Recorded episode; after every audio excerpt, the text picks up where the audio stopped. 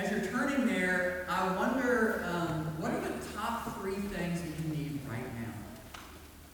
Um, you can even, if you're a note taker and you have like a, an actual old school pen and paper, you can even like write those down. Like, what are the top two or three things that if you had them now, your life would be better? And maybe it's in your iPhone notes, if that's you notes. But what are the, what are, you can actually write that down. Um, what, what are like two to three things, and don't overthink it, that right now would make your life? It could be very practical things. Like you might literally be thinking as I ask that, well, like, we're going to stop by the grocery store on the way home because our pantry is empty and we need to get ready for the week maybe it's need groceries. That's what's on your mind right now. Uh, maybe it's a, a little bit bigger scale. Maybe you're thinking about your employment and you don't have a job. And so it's like, I really need a job. Or maybe you have a job, but you're looking for a different one, or you need a promotion or something like that. So you think, what I need now is to get that promotion or to get that, that job change. Uh, maybe it's financially related, which like very tied into our sermon today. Maybe it's if you think if you're thinking, well, I want to get to this level of savings or retirement fund, or um, I want to bring the, our level of debt down to this level that we're striving after. Uh, maybe it's not related to those things at all. Maybe it is it's relational. Maybe the question, what do I need right now to make my life better? Maybe you, your finances feel okay, your job feels pretty good, you feel very lonely. And so you think, I just need a friend. That would be awesome. A friend who really knows me, like likes to hang out. Maybe even proactively pursue. Um, or maybe it's relational that you really want to be dating someone but you're not. Or you really long to be married but you're not. Or you are longing for a child of your own. And, um, and it's just, for some reason, it's not happening right now. You're just begging the Lord for it. And you hear that question and you think you would give anything to have a child of your own. Um, or maybe you're in a very different phase of life altogether, and you hear me ask, what do you need right now? You're thinking about like a certain video game that you're saving up your allowance for, and you're ready to pull the trigger on in a few weeks. Um, or maybe you are so burnt out and exhausted with life that your only answer is that you need a nap. And you're just so tired, you can, like, you can only think about going home and getting some sleep. Um, this passage is about what we need right now. Um, Paul's talking about being in need. He's talking about having an abundance. And then he's talking about what it means to be content. And this passage, it leans into us and it forces us to really think about what we need and what we already have available to us right now. So I'm going to read this passage. This is Philippians 4, 10 through 20. In your.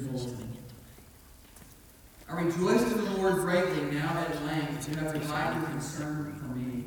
You were indeed concerned for me, but you had no opportunity. Not that I'm speaking of being in need, for I have learned in whatever situation I am to be content. I know how to be brought low, and I know how to abound. In any and every circumstance, I have learned the secret of facing plenty and hunger, abundance and need. I can do all things through him who strengthens me. Yet it was kind of you to share my trouble. And you Philippians yourselves know that in the beginning of the gospel, when I left Macedonia, no church entered into partnership with me in giving and receiving except you only.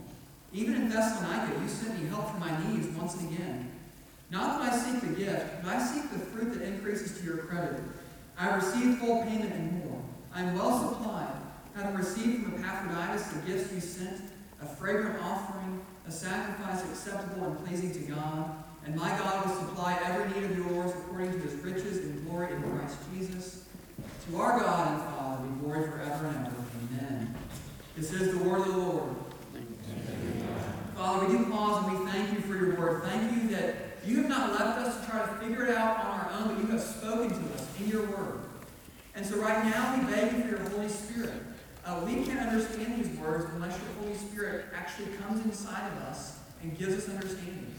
And so, Father, we beg you to do that now. Um, I pray that the words of my mouth and the meditations of all of our hearts would be pleasing and acceptable in your sight, O Lord, our rock and our Redeemer. In Jesus' name we pray.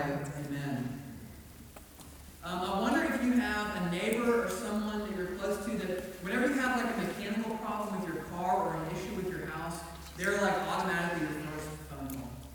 Um, I have a neighbor who fulfills such a role. And I need to qualify because I actually have a few real neighbors who go to Resurrection.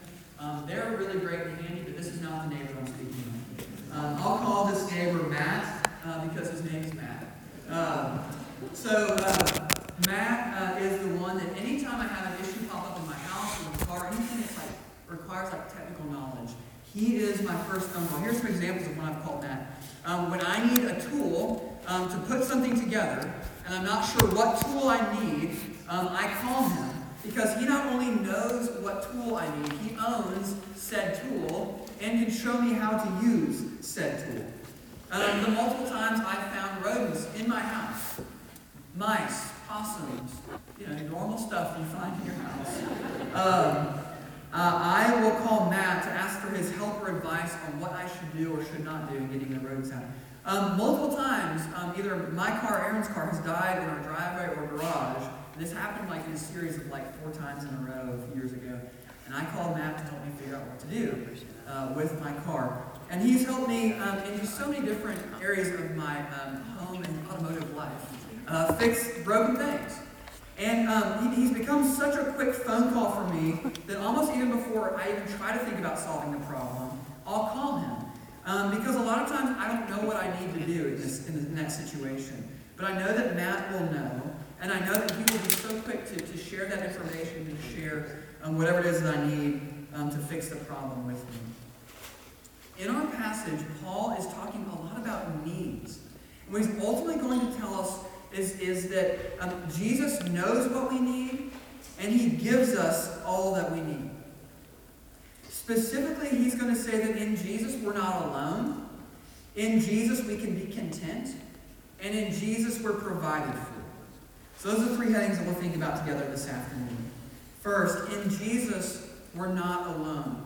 Um, okay, so like I mentioned, we're wrapping up the series in Philippians, and if you've been following along, um, you may have felt that the Apostle Paul, who's writing this letter to the church, this Philippian church, they're actually friends.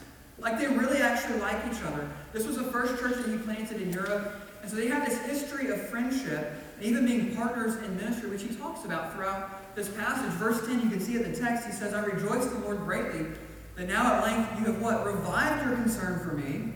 You were indeed concerned for me, but you had no opportunity. So there was initially this partnership between the Philippian church and Paul, and they were financially supporting his ministry. For some reason, they had to pause that, but now they're back at it again. He says they revived their concern. And he goes on in verse 14 in our passage. He says, Yet it was kind of you to share my trouble. And you, Philippians yourselves, know that in the beginning of the gospel, when I left Macedonia, no church entered into partnership with me in giving and receiving except you only. So Paul's there. We don't know exactly a lot of what was going on there, but we know that Paul was looking for partnership, financial support, and resources.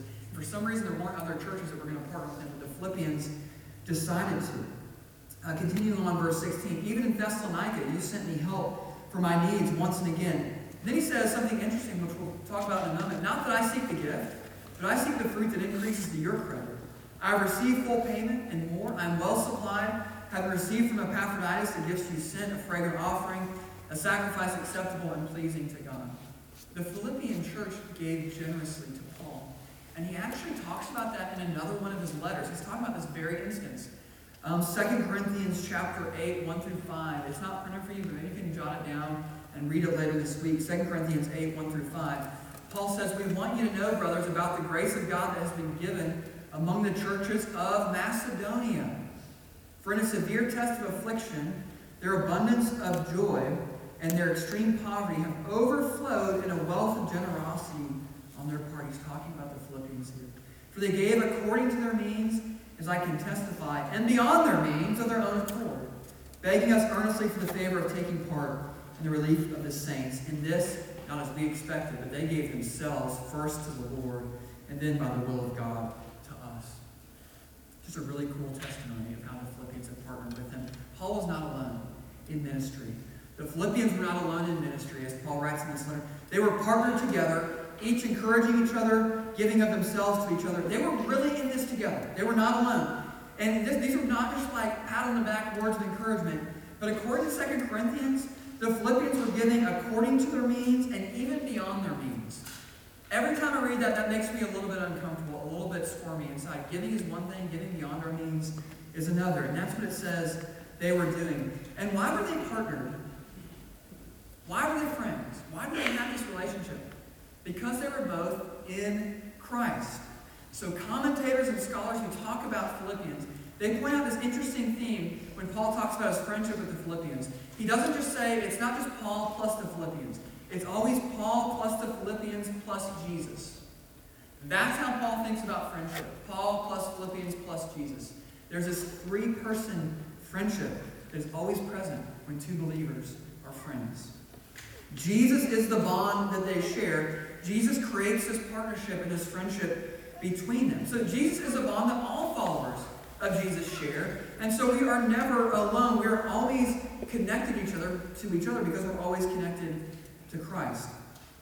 Um, so I have a friend who has multiple tattoos, and um, I asked him recently about some of the stories behind um, his tattoos. if you have if you have a tattoo or you, you have a friend with tattoos, it's always a great question where because there's always a story.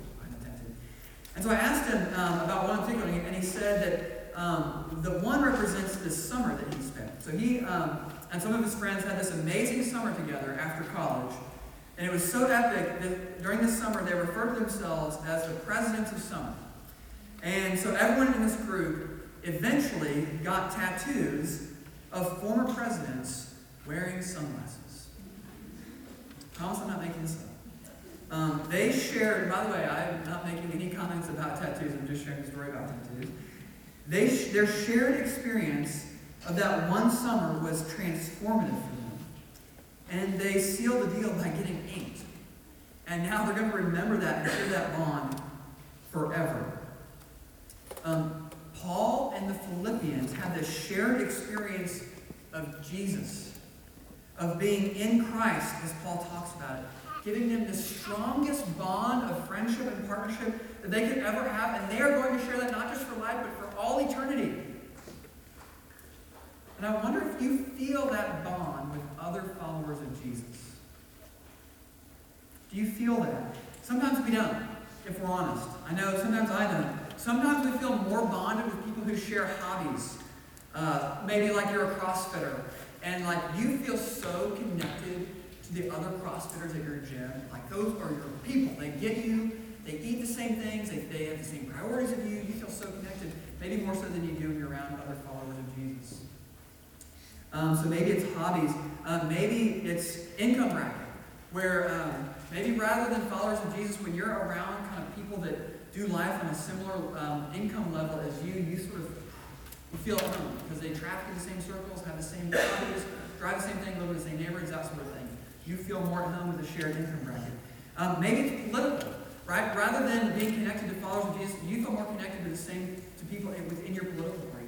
That like reared its head big time during election season, and it, and it, it always tends to, where, where, uh, where we feel most connected is kind of revealed in that way. Um, regardless of uh, how we feel, or where we feel a stronger bond, or where we feel more connected, um, this shared bond in Jesus is the strongest bond we could feel, we could ever experience. We are actually in the family of God together. And the more we live into this reality, and embrace that primary bond, think about what happens to the church. The more beautifully diverse the church becomes, because we're no longer gathering just around shared hobbies or shared income level or shared politics, but we're gathering around Jesus.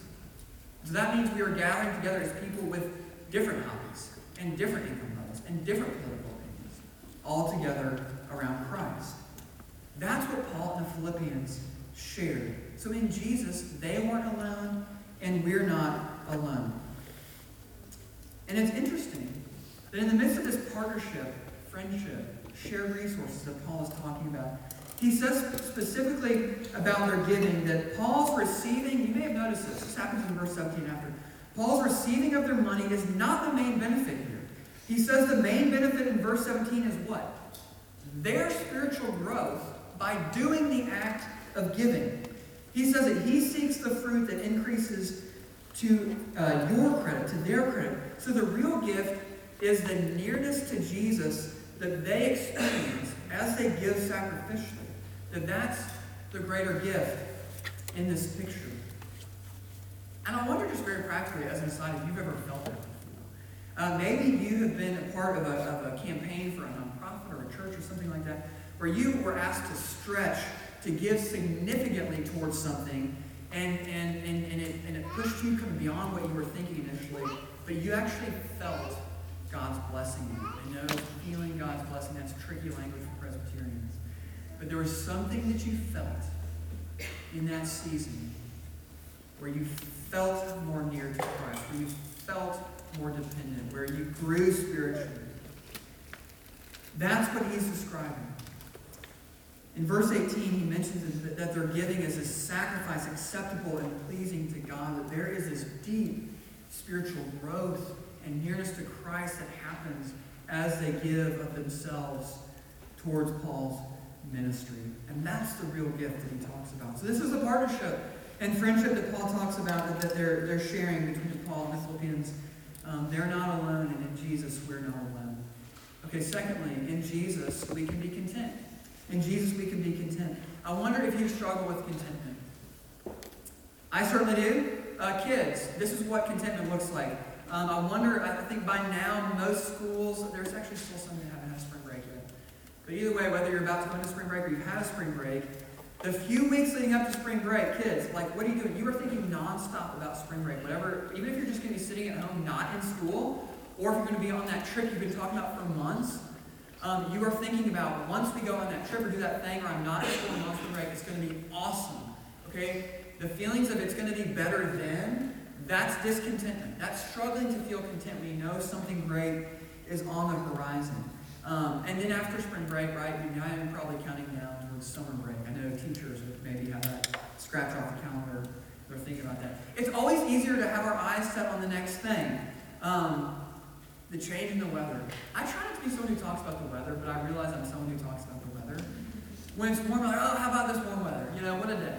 Can't wait till it gets warmer. Can't wait till this summer. And then it's the summer, and we say, what? Can't wait till the fall. Can't wait till it snows one time this winter. It's always like the next thing that we're thinking about. Maybe it's a house project that you're working on. And you just think, okay, once we get this work done, then the blank. Maybe it's financial related. You're paying off the debt. You think, you know, once we get once we're done with these student loans, think about the income will be freed up and you start talking about the plans for after that. What is the thing right now that is like stirring discontentment inside of you? It's almost like, think about like as a big vat of things that like once we get these things resolved, then life's gonna be better. It's like this vat that's stirring inside of you where you're just thinking you just can't wait to get stuff out of there to get it done. What is the discontentment that's stirring inside of you right now? Paul is talking about contentment. And he talks about his own experiences of resources and finances in verses 11 through 13. He says, Not that I'm speaking of being in need, for I have learned in whatever situation I'm to be content. I know how to be brought low, I know how to abound. And in any and every circumstance, I have learned the secret of facing plenty and hunger, abundance and need. I can do all things through Christ who strengthens me. Okay, so a lot there. He talks about being content in need, content when he's in need. Verse 12, brought low facing hunger, in need. And I think we can actually connect with that pretty easily because most of the time we feel discontent is because there, there's something that we want that we don't have. We feel like we're in need, and we feel like we will be content when we get the thing and we don't have that. Um, if, again, if I can just get X number of dollars put away in savings, or if I can just get a pay increase to this level, or if I could just afford a home, if we just qualify for a loan for a home at this level, what, however you fill that blank. But into that feeling of needing more, in order to be content, what does Paul say? Look at the text. He says that he's learned to be content when he's in need. That when he goes without, when that need that feels urgent is not met, he feels content. Okay, and I feel like, yes, check, we're on board with that, we can relate to that, we're tracking. Okay, but maybe more surprisingly, he talks about being content in abundance. Um, look at verse 12. He talks about he's learned how to abound, how to face plenty, how to have an abundance. This one was more difficult, to be honest, for me to get my head around. Um, when resources are overflowing, maybe more money than you can spend, maybe you're, you're, able to get the best of everything. Maybe the college fund is like check it off the list, it's accounted for. It is like time of abundance for you. Maybe you've experienced that, are experiencing that, maybe you have not experienced that. But what is Paul saying into that uh, sense of abundance? What is he saying about contentment? If, if somehow we, we have to learn to be content in abundance, what does that say about contentment? Paul is telling us that contentment is not ultimately tied to our money or our stuff or any other thing. It's tied to a deep and intimate relationship with Jesus. That's why, if you have ever experienced abundance, and whether that's like able to buy groceries comfortably for the month, or you know, college fund provided for, it never feels like enough. It never feels like enough. I had an entrepreneur in another city um, tell me years ago, he was well into his career at this point, he was convinced he was going to be content. He, by the way, he's a follower of Jesus and knew that stuff wasn't the answer, money wasn't the answer, and he was convinced that when he made his first million, that would be enough. And he told me, he said after he made one million, he just started thinking about. That it wasn't enough. I had a seminary professor um, asked a class one time that I was sitting in, um, and keep in mind, this the, the, the sort of average profile was like um, kind of like rice and beans, grad student, maybe newly married, uh, maybe like starting a family, so like just kind of scraping by. Into that context, the seminary professor says, How many of you think that 5000 more dollars right now would make your life better? And every one of us shot our arms up. Yes, 100%. That's me. Oddly enough, I was sitting next to a CEO of a fairly large company. He was more of like a non-traditional seminary student. And so he leaned over to me, he's like, 5,000? It's like, how about 50,000? I was like, yeah, sure, whatever. 5,000, 50, uh, either one's great me. Has your abundance ever been enough? Would you even consider yourself of having ever experienced abundance? Paul is saying he had to learn to be content both while he was in need and while he had an abundance. Why? What, what is giving him that contentment? Verse 13. He says he can do all things through Christ who strengthens him. That Jesus is where we find our contentment. That, it, that a contentment question, it's not about what we have or don't have. It's, it's not even, it's a different conversation. It's in Jesus alone. It is so easy to think that there are certain resources that the world can provide that will lead to our contentment, but they never will. Nothing will ever be enough. That's why you can go on a mission trip to a third world country. Um, I experienced this in Nicaragua, where we were in a community, literally like stone um, houses, dirt floors, kids without shoes. They would like share a soccer ball for their toy um, more joy, happiness, contentment than I've ever experienced. It's not in the stuff. We know that. That's why we can see that. Think about us as a new church family, right? Um, like building pivots all the time. You're like, now you're like nervously awaiting an email from me that says where we're going to meet next Sunday or what time we're going to meet. Um, how often have you thought, man, if we just met it, or if we just met this time, man, wouldn't that be a thing? Wouldn't that be great? Then we could be content. I'm not saying that's not a great conversation we should have at some point. But contentment isn't going to be found. Um, author Joshua Becker actually quoted him, I think it was last week. He recently said in an interview that 80% of people have financial stress. And he said the reason that 80% of people have financial stress is because we mistakenly look to money for security and happiness, which obviously money can never give us. And I wonder how that hits you, because it hit me pretty hard. Do you look to money, or the stuff money can buy, for security and happiness? Um, there is no amount of money that will ever be enough.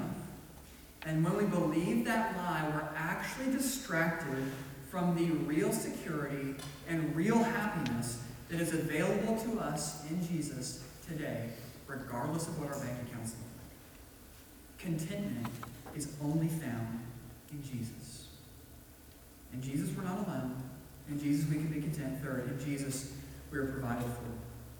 There's a, a minister who's no longer living, Christian apologist, that's someone who kind of makes a defense for the faith and, you know, debates skeptics and writes and that kind of thing. His name was Francis Schaeffer. Francis and Edith Schaeffer started a ministry called L'Abri a long time ago. Um, L'Abri was and actually still is a ministry that is for skeptics where they come and live and work um, together to sort of process faith and think about their doubts in sort of a safe environment. The Lord historically has used L'Abri um, to, to bring many people to himself as they, as they process doubts and all, and all that kind of thing.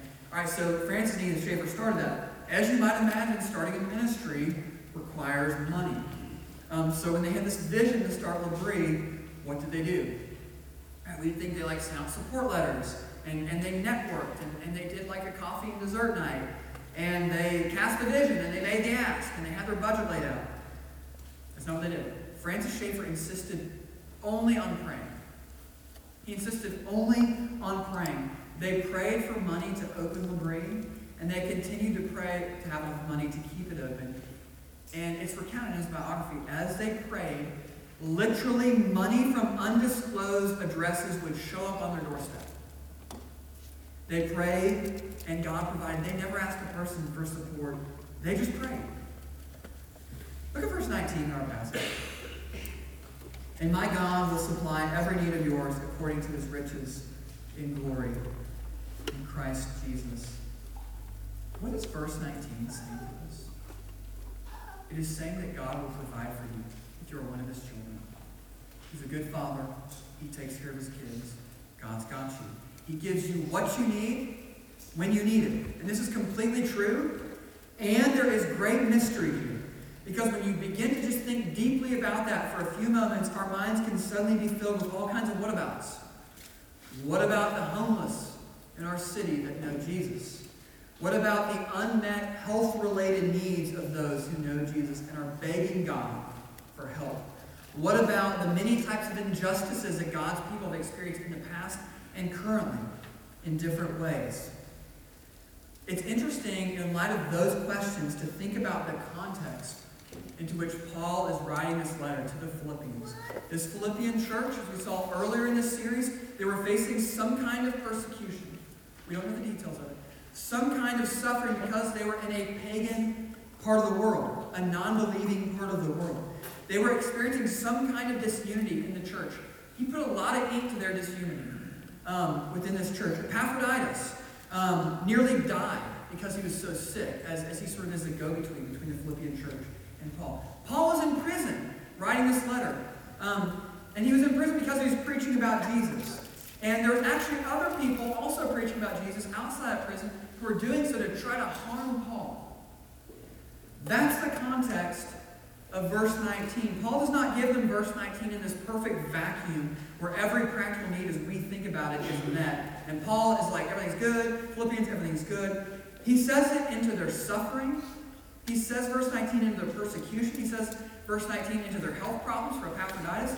He says verse 19 into, the, into conflict that, hey, God's going to provide for all of your needs. So, how does God meet our needs? How does God provide for us? The second half of verse 19. According to his riches in glory in Christ Jesus. The thing we all need most is more Jesus. There are, of course, some very practical needs that we have, and God often does provide for those needs in very normal ways, or sometimes in miraculous, supernatural ways, like He did for the Schaeffers as they started L'Abri. I'm sure there are stories that we could share of, of when we have all experienced that in our lives. But sometimes the material, practical need is not the thing we need most. Maybe what we need most in that moment is to be stripped of everything to be brought to the complete end of ourselves and have nothing but Jesus to cling to. I think that's the thing that theoretically we can understand maybe what's best, but it's the thing we never want to ask God for. God gives us what we need when we need it. And He has not promised material abundance in this life. He has not promised worldly wealth in this life, but He has promised Himself to us forever. What if you lost it all and you came to realize that it was the greatest thing that ever happened to you because it led to a deeper experience of Jesus? We have everything we need in Jesus right now.